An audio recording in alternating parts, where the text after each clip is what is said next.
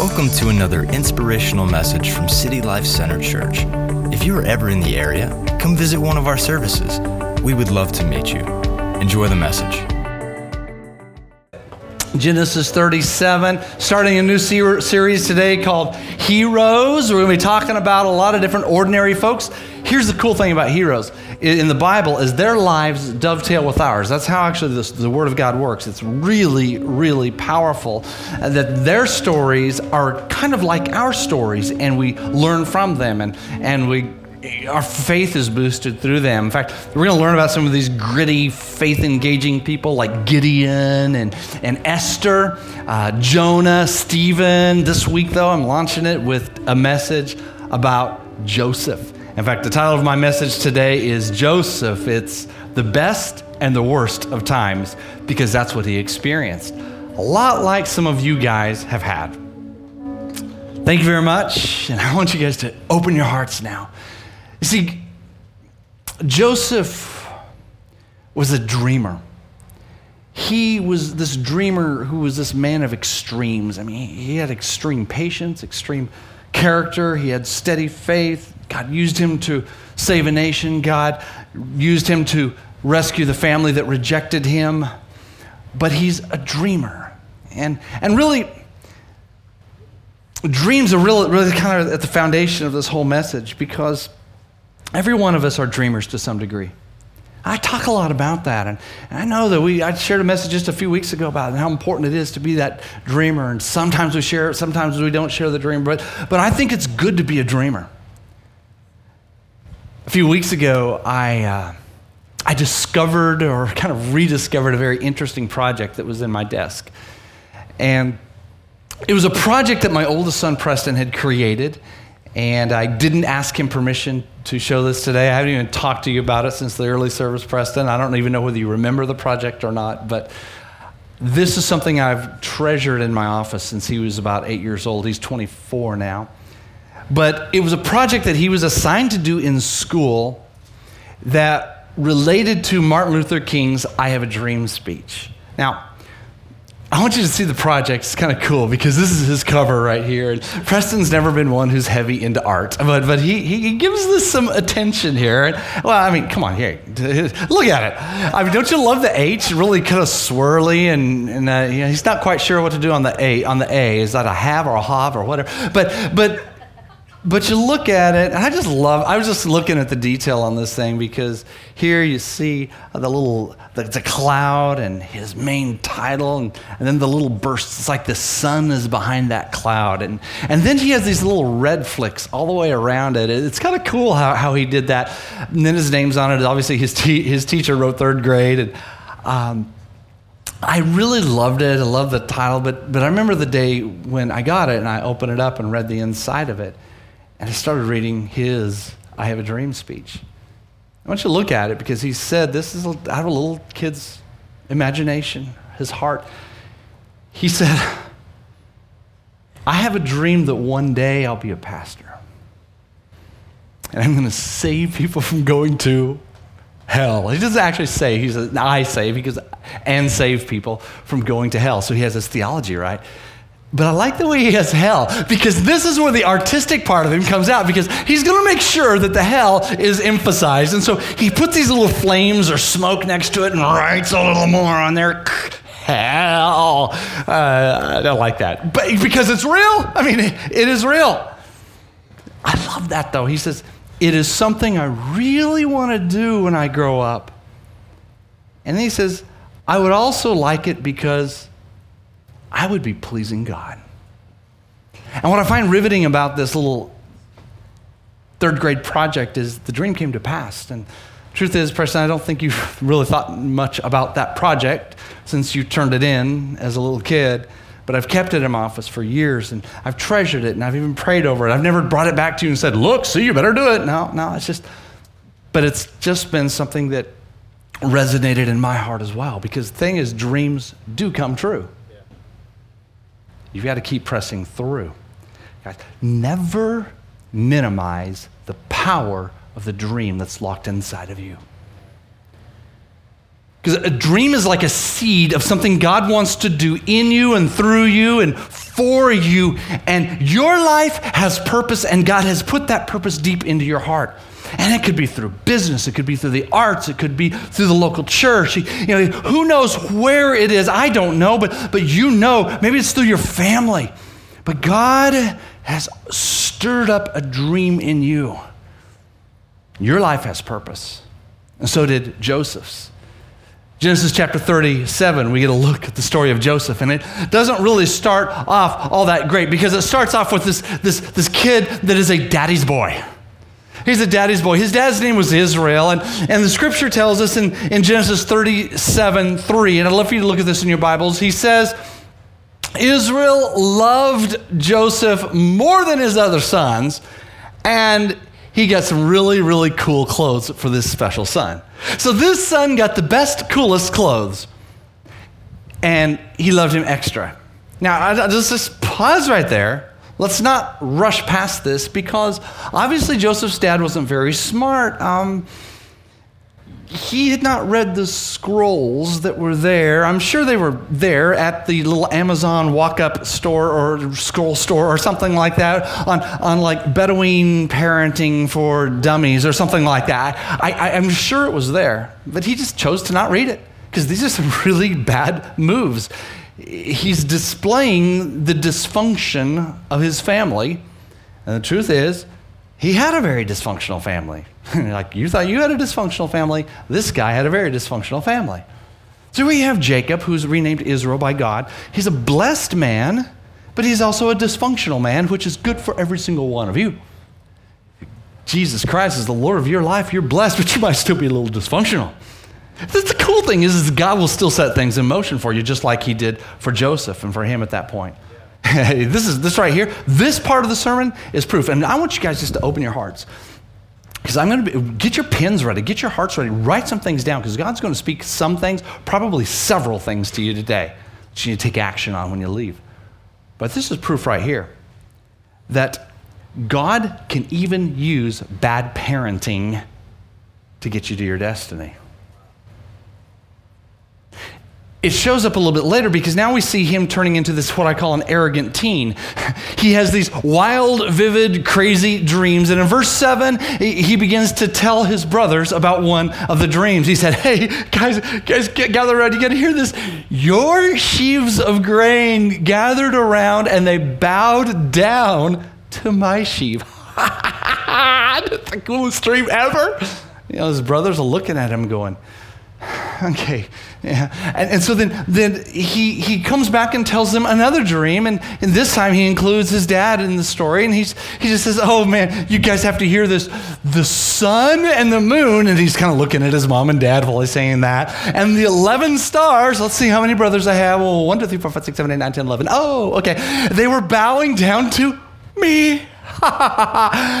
and then he is wearing his cool clothes. Okay, what's beginning to happen with his brothers? Understanding also that his 10 older brothers are half brothers. See, Joseph did have these dreams from God. He didn't really know exactly what they meant, but they begin to incite some anger and resentment in, in his family. And even his dad didn't like his dreams. But the truth, the Bible says that is that the dad actually took the dreams and he treasured them in his heart and he began to ponder them. But uh, the truth is, though, I'm telling you guys, you have dreams, and you have dreams for great things to happen. And some people are going to be happy for your success, and, and, and, and they're going to be happy even for your dream for success, but, but some will not be happy with you at all if your dream for success or your success means that you're actually going to do better in their eyes than them. And sometimes it's even people who are closest to you that will kind of push you back when you begin to pursue your dreams and your visions and your passion and your purpose. But as you do so, keep Jesus at the center of it all. And I'm asking you, pursue your dreams unapologetically with Jesus at the center. That's the heart of what I'm sharing you today. Yet at the same time, I think it's important that you be very careful with whom you share your dreams. See, God didn't tell Joseph, okay, now go share your dreams with everybody, but he did anyway. I mean, it could have been excitement, pride, I think it's just arrogance. Kid with the cool clothes now gets the cool dreams about everybody bowing down to him. Regardless, it got him into a lot of trouble. Yet at the same time, you got to think about this. You I say, oh, Joseph. Truth is, some of you are just as arrogant. Like, God, Tim, you can't say that. Yeah, it is. I mean, in a group the size, there's always some people that are arrogant. you know, and, and that means, or you just have some imperfections in your life. And I'm not getting onto you. I'm just saying it's a reality. But that doesn't mean God won't even use you. That's how amazing God is. That's the, that's the paradox of how God works. It, I can't figure it out. The truth is, is though that dreams do come true. You got to keep pressing through, even if you don't have it all together or you came from a messed up family.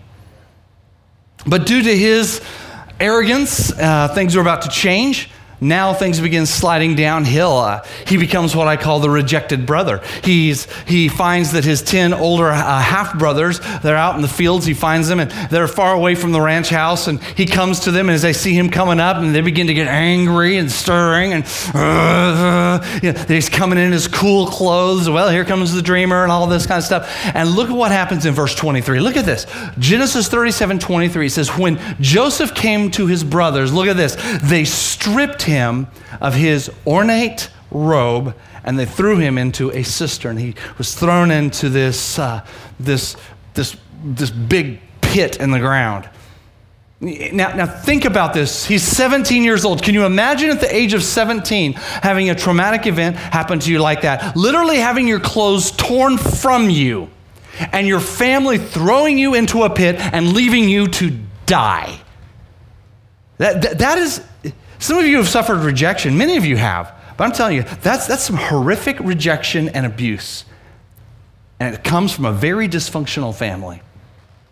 Yet at the same time, dreams still come true. And you got to keep pressing through, even if your family has abused you and rejected you. And then there's this glimmer of hope. They start to pull him out of the pit. He's going, okay, great, things might change. But now he turns into this, what I call an enslaved nobody.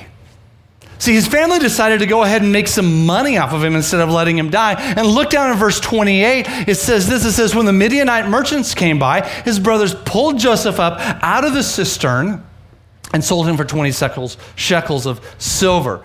And these Ishmaelites took him to Egypt.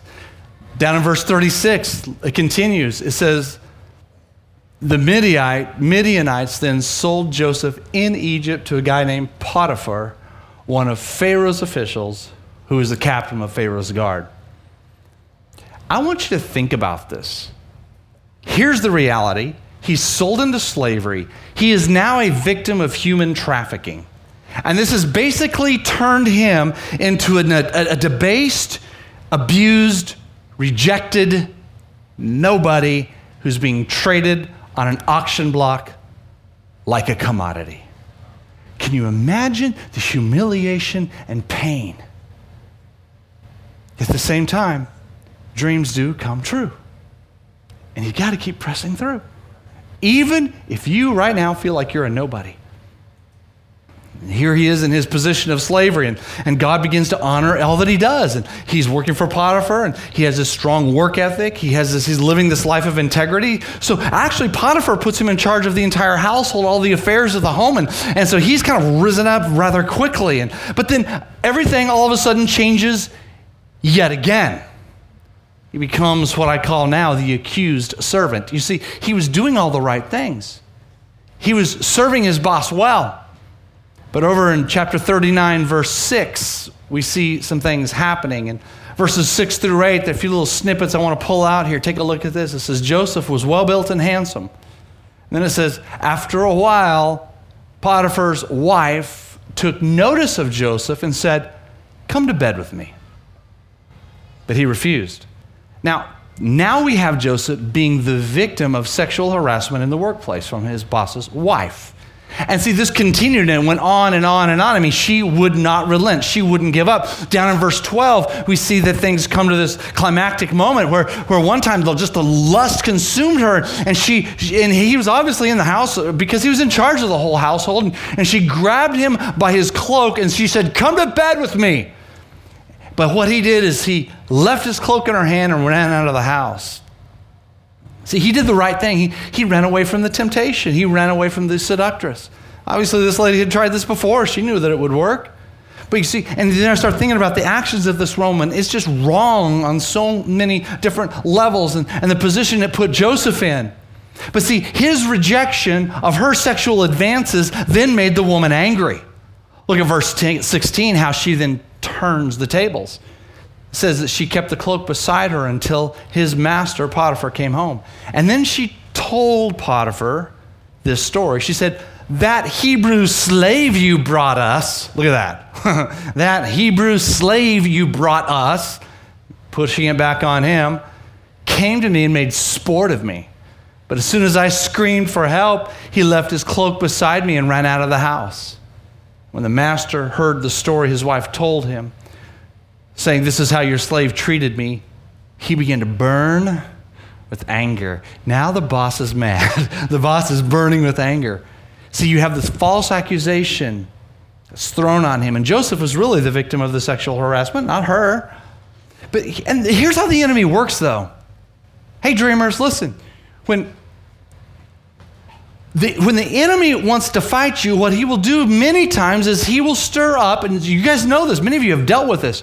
He will stir up accusations against you, especially to accuse you of what really the other person is actually doing. See, there's this thing called projection where some people will are, are, are have, have some hangups and, and they will begin to project on you their own sins, their own hangups, their own misdeeds, and they begin to ex- just say, well, this is what you're doing, when it's not even remotely true. That stuff happens in life. You will get falsely accused if you haven't already. Some of you are dealing with it right now false accusation. You know it didn't happen, it's not true.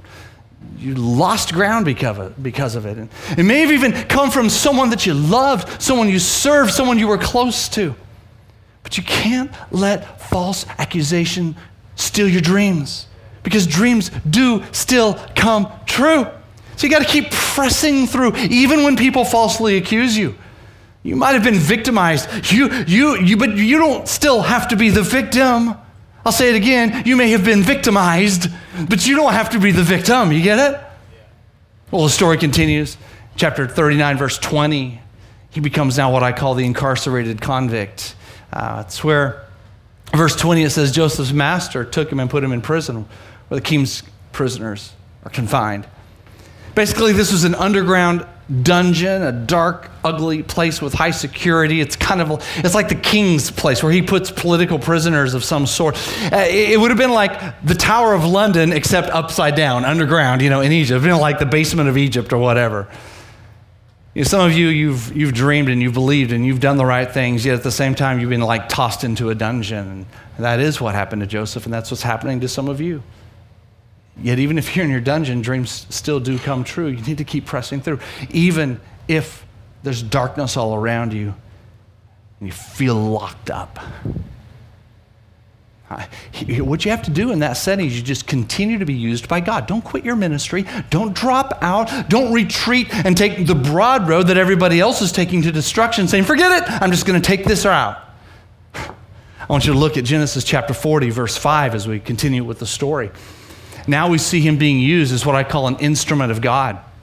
See, his good reputation and work ethic and integrity caused the, uh, the warden to elevate him to be the guy who's in charge of all the prisoners. Now he's the prisoner in charge of the prisoners, kind of like he was with Potiphar. He was a slave in charge of, of all the other slaves. So he has this favor even while he's in prison because of who he is and how he acts. At this point, it's estimated he's about 28 years old. This is 11 years after his brothers sold him into slavery. He's in prison.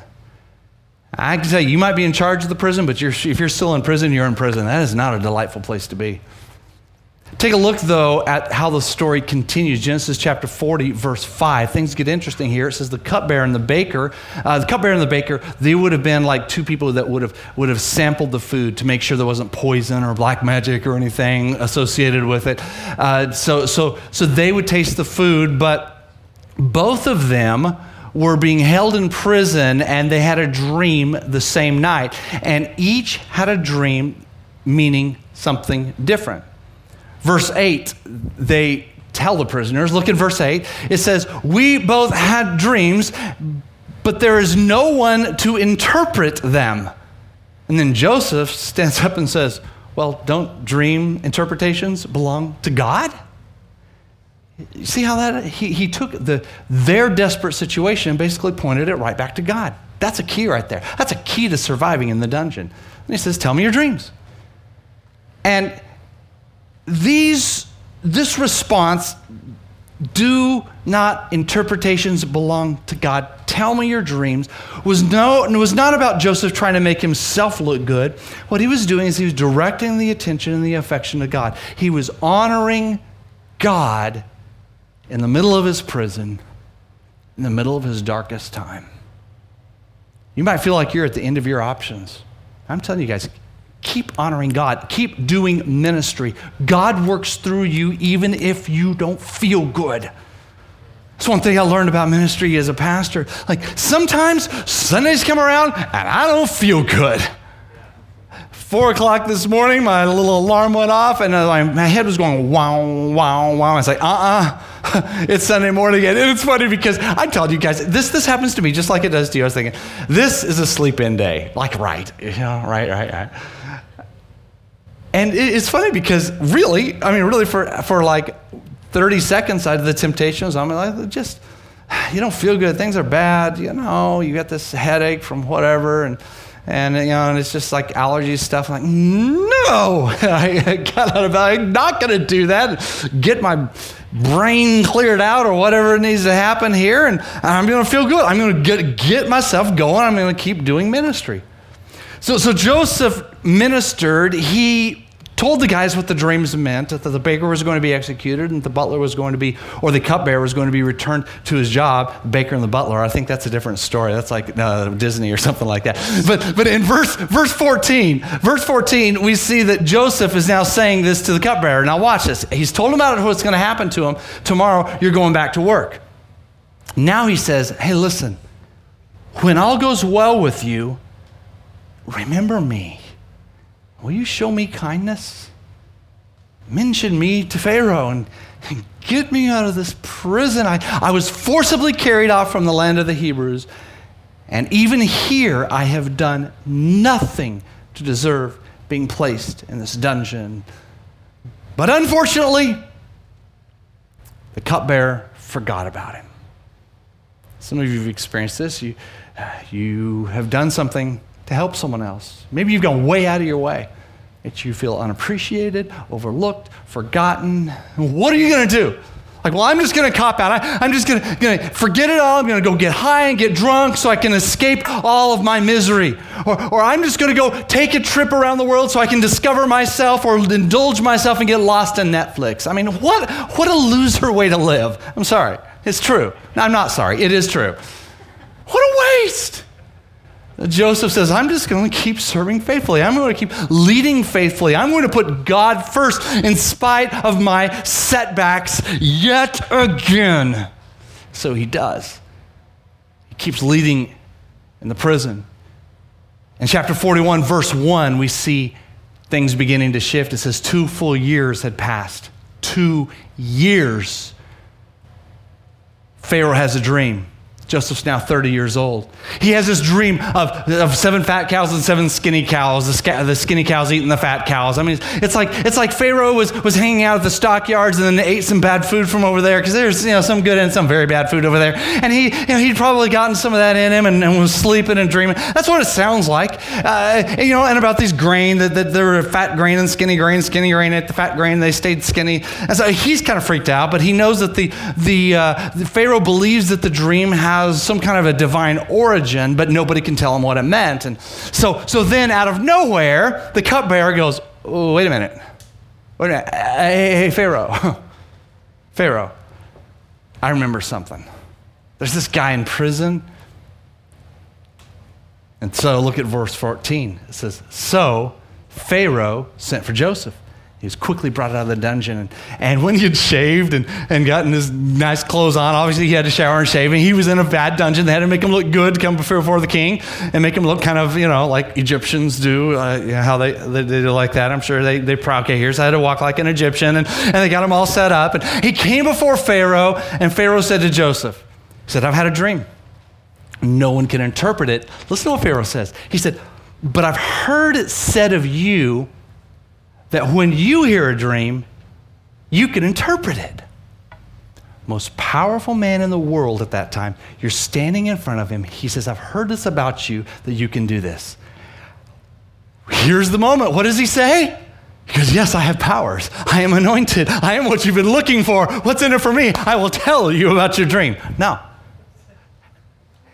He says the most ridiculous answer, at least in human minds. He says, I can't do it.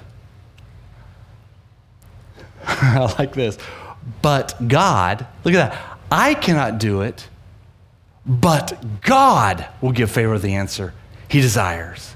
See, he doesn't prop himself up. And guys, this is a big, big lesson. I cannot do it, but God. See, God is again, he has to be at the center of our lives. Dreamers, if you really want to see God work through you and your dreams come to pass, you got to keep God at the center of your life and give him credit even before things begin to turn around because God can do it. He can do anything through you. He really, really can. Uh, here's the deal Are you willing to give God credit even before the dream comes to pass? Because dreams do come true for those who press through. So you need to step forward. Some opportunities are about ready to come your way. And when you step forward, you keep God right at the center. Right at the center. I can't pastor this church, but God through me can do amazing things. It's not me, it's God. You see? It's God. Joseph then interprets the dream about a seven year famine coming, preceded by seven years of huge abundance. So he said preparations need to begin now. You need a change in government. You need a kind of a new administration. You need a whole new department. And, and, uh, and now he then moves from prisoner to an empowered leader under Pharaoh. Look, look down at verse 37. Here he is, 30 years old. It was 13 years earlier when his brothers tried to dash all of his hopes for life. And something begins to change because Pharaoh asked the people in his court, he said, Can anyone, can we find anyone like this man, one in whom is the Spirit of God?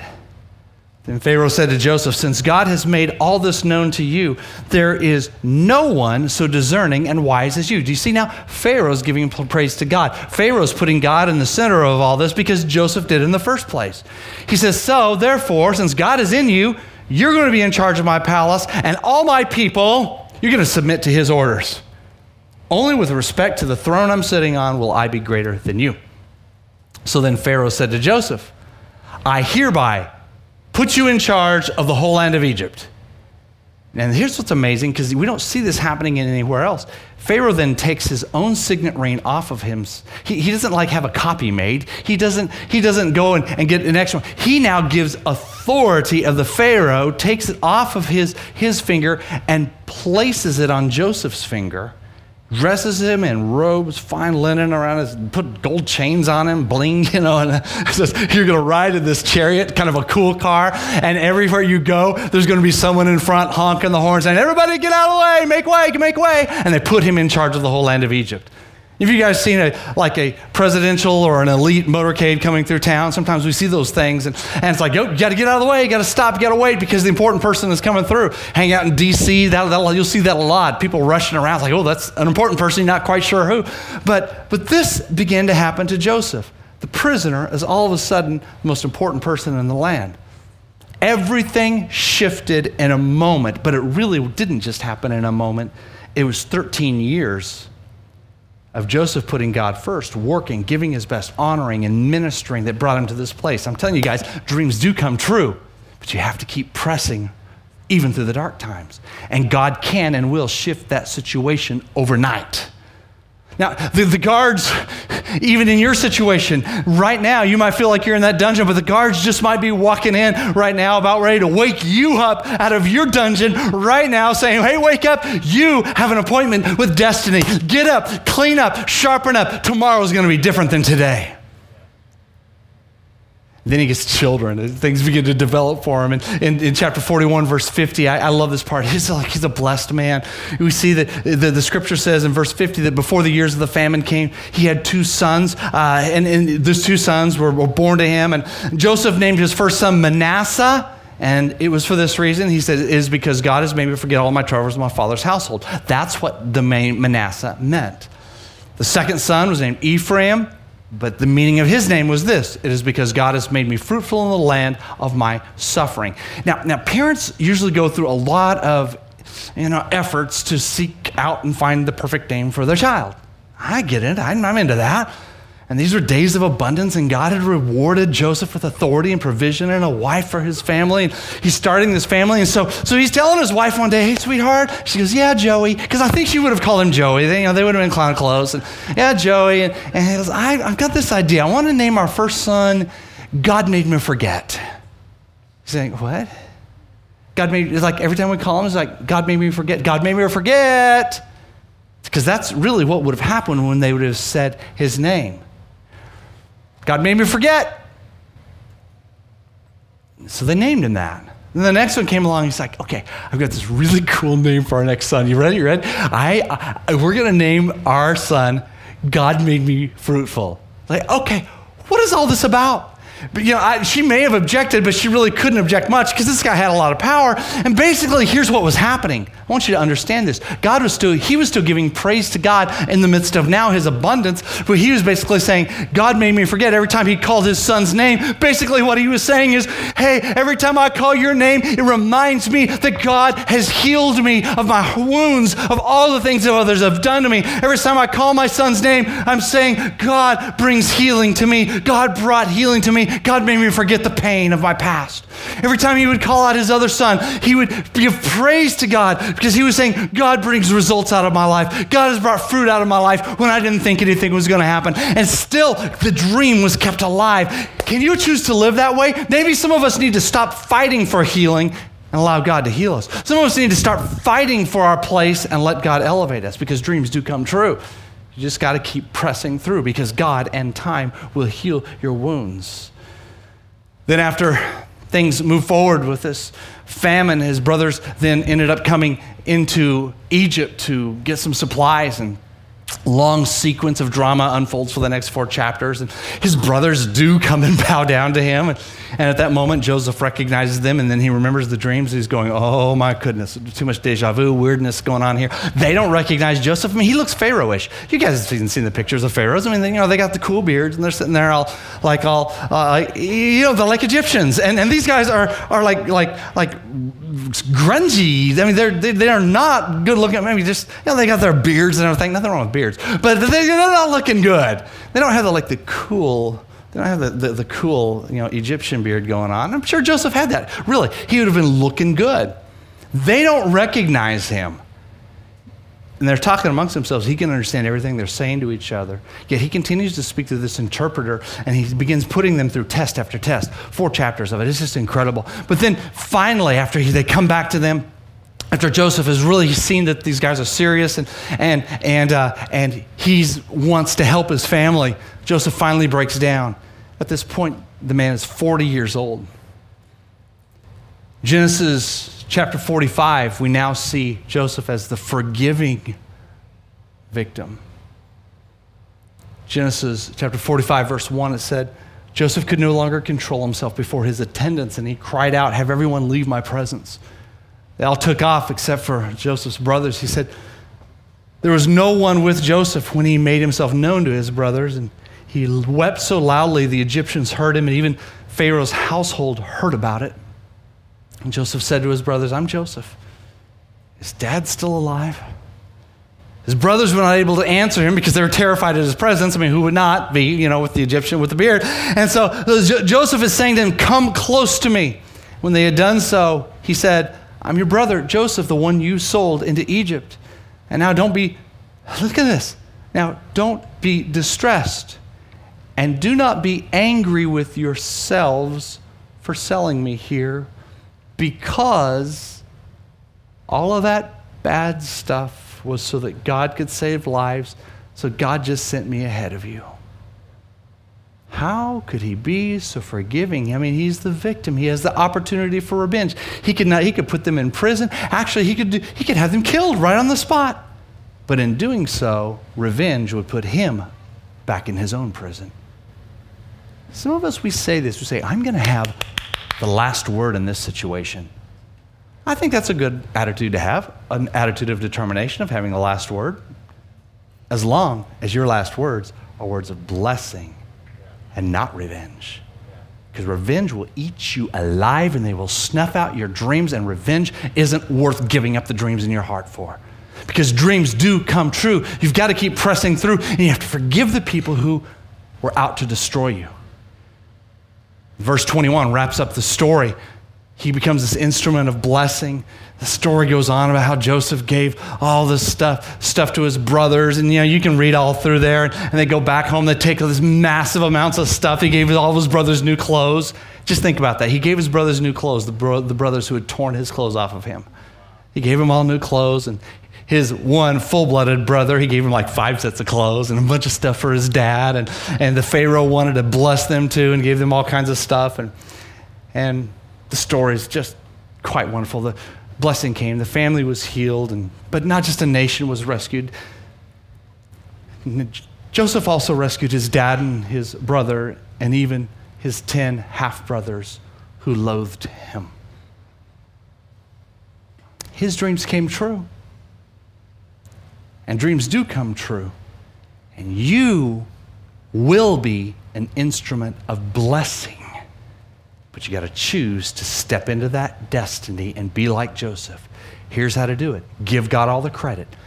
Get this down. Give God all the credit. God's favor was on him because he put God first. The Lord was with Joseph and Joseph and he was successful in all of his ways. That's the scripture says. The favor of God brought him success. The favor of God will make you stand out. The favor of God will get you noticed and bring you success. So therefore, give God credit now. Don't wait for the moment when you see your dreams begin to come to pass. You have to do it now. Be like Joseph. Do not give up in the middle of your darkest night because you've got a choice. You can either give up like everyone else does or you can press forward in the grace of God because God wants to do things in you and through you. It may take years and you know, it may take decades because our timeline isn't God's time. But, but Joseph was always blessed in this story. He really was because he was blessed down in the pit. He was blessed when he was sold on the auction block. He was blessed when, when he was accused of sexual harassment. He was blessed when he was in the prison. So, what is your low place? Can you see yourself as blessed of God even though the circumstances don't look good?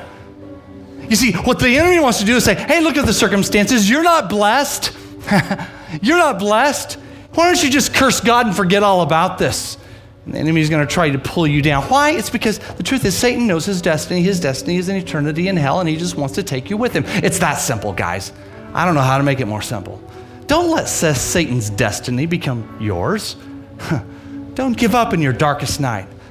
Be like Joseph and, and keep a, a, a, strong work ethic and a vibrant attitude. Just, just keep, it, keep, keep your attitude and your work ethic going, moving forward no matter what's going on. It's because that same God who, who did good for Joseph, he can turn things around for you and he can bring good out of your challenges and your situations. He can bring good out of your betrayals. He can bring good out of the out of the pain that you're currently facing in the dark dungeon that you're in. All God is saying is, I just want you to love me. I just want you to love others. I want you to move through these tough times with me on your heart. See, Joseph didn't try to escape prison or slavery. He just kept his work ethic. He remained maintained a good attitude. Your circumstances might be far beyond your control, and actually, they are for a lot of you right now. Yet Joseph waited patiently for God, and God was his vindicator, and God was his rewarder. Keep your attitude, keep your work ethic vibrant. Don't give up. And finally, be like Joseph bless and forgive the people who hate you or that you even think hate you.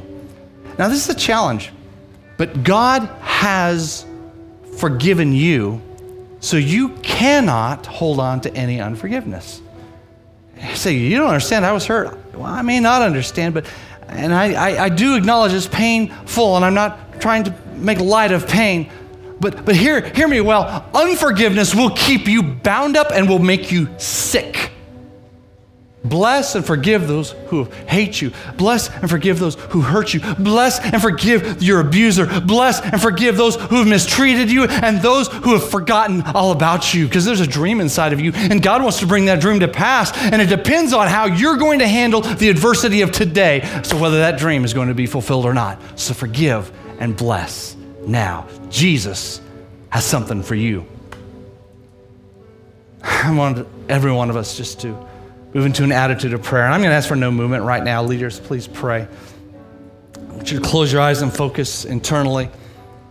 Around here, we talk a lot about Jesus. And if you want to know this Jesus that I talk about, and, and you want to give your life to Him, you, you want to have a renewed sense of purpose, you want that slate to be clean, I want to give you an opportunity to respond. If you want to be included in a closing prayer, if you would love Jesus to be the Lord of your life, and you're ready to turn your back on the old way of living, you want to get off that broad road that's leading to destruction, you want to get on the road of following Christ, now's the time. Now's the time. It's this simple. It's just by raising your hand and say, Pastor, I need Jesus, and I want to pray this prayer with you. And if you lift your hand, I am going to pray with you with everyone else in this room who lifts their hand. Come on, would you just lift your hand for me and say, Pastor, I need Jesus today? Yeah, thank you. Who else? I need Jesus today. Thank you. Who else? I need Jesus today. I want to receive him into my life. I'm putting him first. Come on, who else? Who else? Pastor, I need that today. That's what I desire. Thank you. Thank you so much. Thank you so much. Thank you. Here's what I'm going to ask that you do. I'm going to ask that you, if you raise your hand along with everyone else in this room, to please stand. Stand to your feet right now. We're going to pray. We're going to pray, and we're going to pray this prayer. And I want you guys to mean it from the bottom of your heart. We're going to pray for salvation. We're also going to pray for God to take us to that next place, to move forward out of the darkness that we might be in toward that dream. Come on, I want you to pray these words with me. Come on, guys, let's pray these words. Dear Jesus, thank you for dying for my sin. Come on, say, I believe you're the Son of God. Please forgive me of my sins. Today I give up my past and I embrace the future that you have for me. Dear Lord, I am making the choice to move forward with my life and the dreams you've placed in me. I am making the choice to forgive those who have hurt me. I, Jake, I am making the choice to keep you at the center of my life in every way and at every time. In Jesus' name, amen.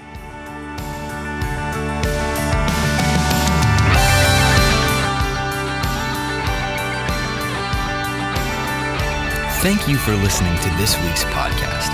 For more information about how you can get involved with City Life locally, text CONNECT to 41411. Again, that's CONNECT to 41411. citylifecenter.org. We would love to meet you.